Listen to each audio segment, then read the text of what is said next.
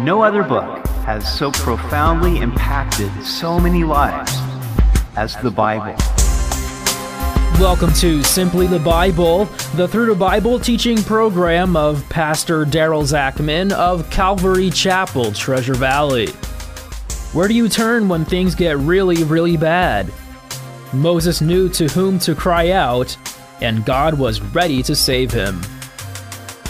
We hope you'll join us as Pastor Daryl continues in Exodus chapter 5 on Simply the Bible.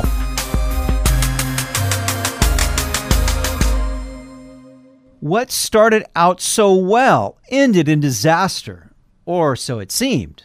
Moses obeyed God and went before Pharaoh, asking to let the Hebrews go on a three day journey into the wilderness. Not only did Pharaoh flatly refuse the request, but he increased the workload on the Hebrews by making them gather their own straw for bricks and not reducing their quota. The Hebrew officials rebuked Moses and Aaron for making them a stench to Pharaoh. We pick it up in Exodus 5:22.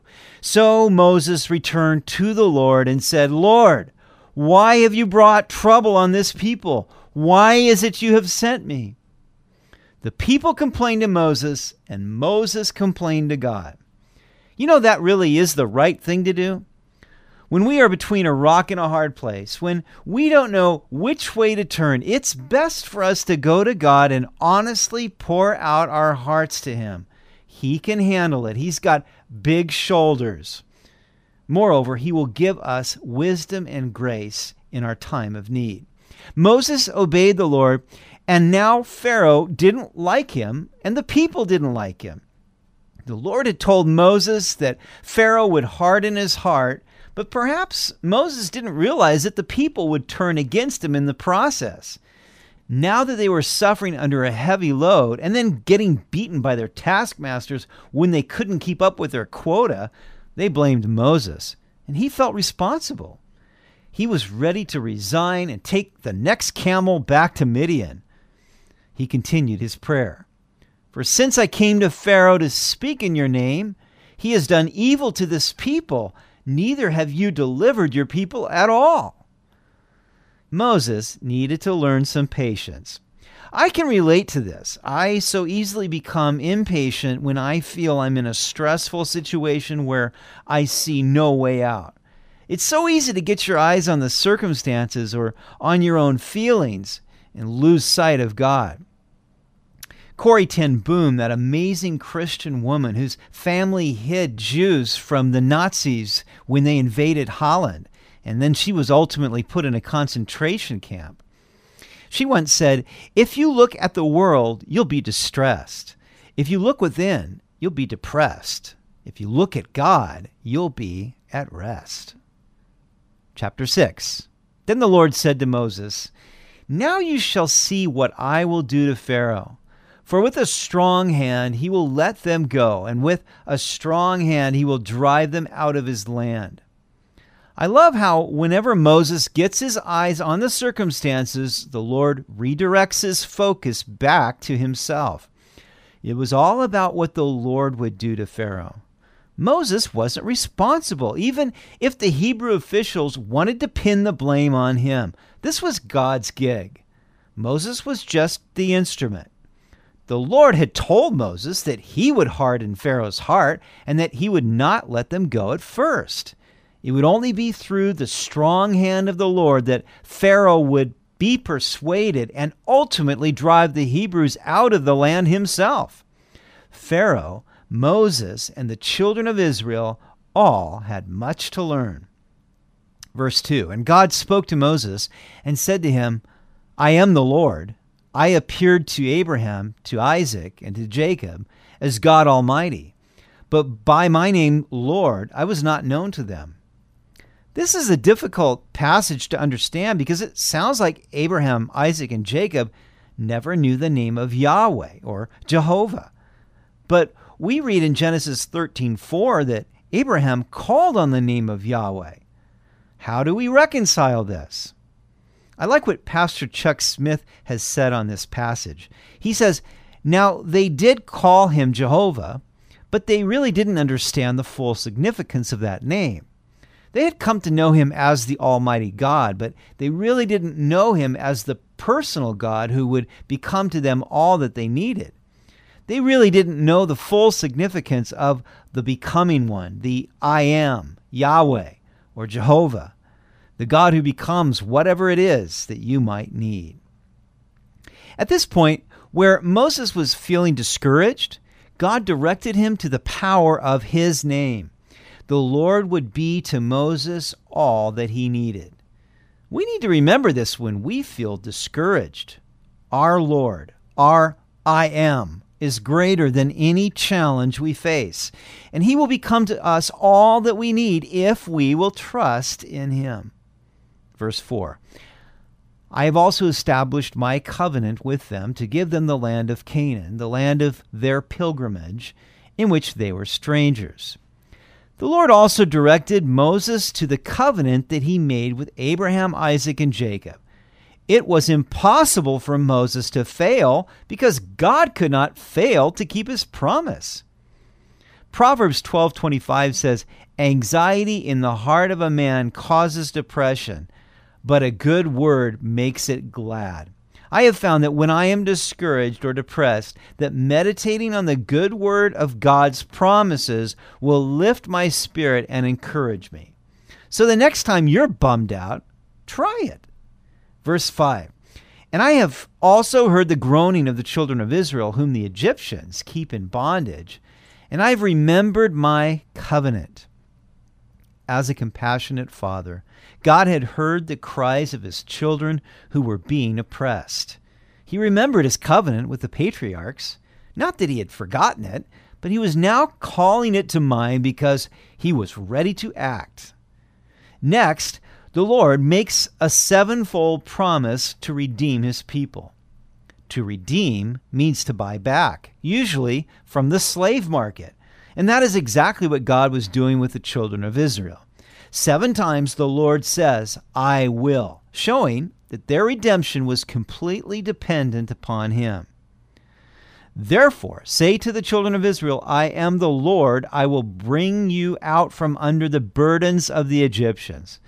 First, the Lord would remove the heavy loads placed on them by their taskmasters and give them rest. I will rescue you from their bondage. Second, he would deliver them from the Egyptian slavery. They would be free indeed. I will redeem you with an outstretched arm and with great judgments. Third, he would deliver them from the slave market with great and mighty acts. I will take you as my people. Fourth, he would take them as his covenant people. This really describes a marriage. Yahweh would be the groom and Israel would be his bride.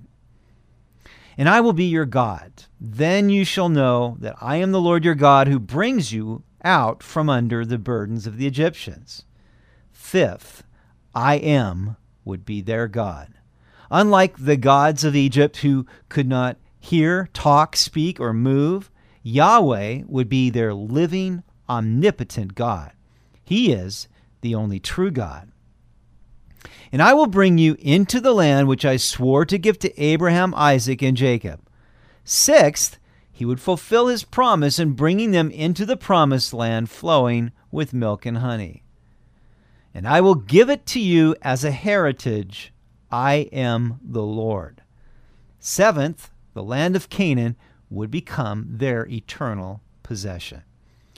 Now we will see that the children of Israel will fail on many points. Nevertheless, God would ultimately bring them into the land of their inheritance because he who began the good work in them would bring it to completion.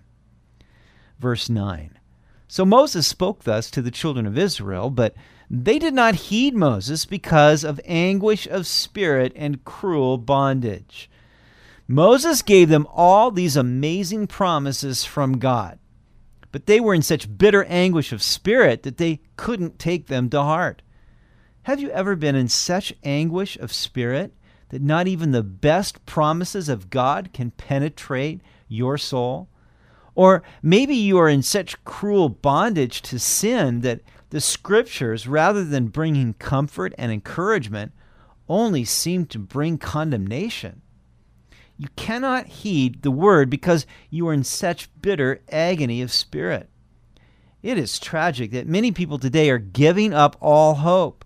Some are thinking about taking their own life, others have.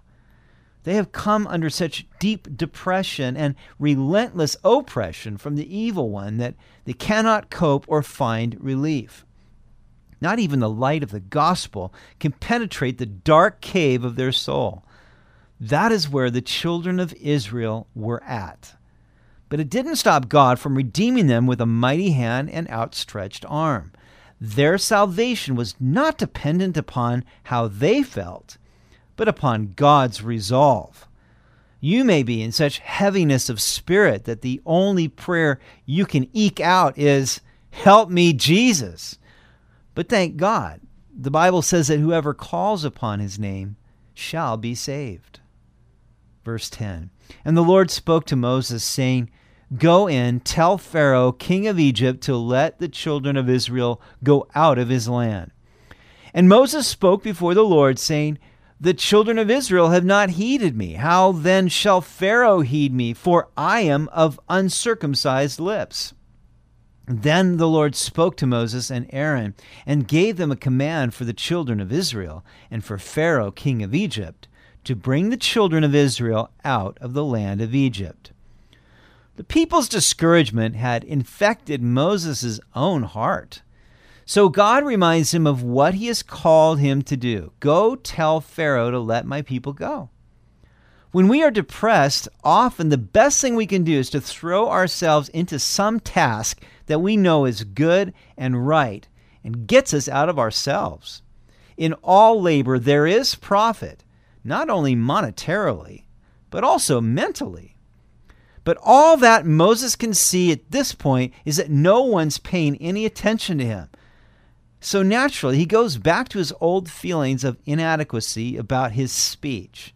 It never fails that when you're already discouraged, the devil will hit you with your own faults and failures.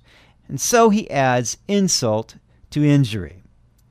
The Lord's solution was to reiterate the command he had already given to Moses and Aaron for both Israel and Pharaoh to bring the children of Israel out of Egypt. So it is that the best remedy for a bitter or discouraged soul is to hold fast to the unfailing promises of God.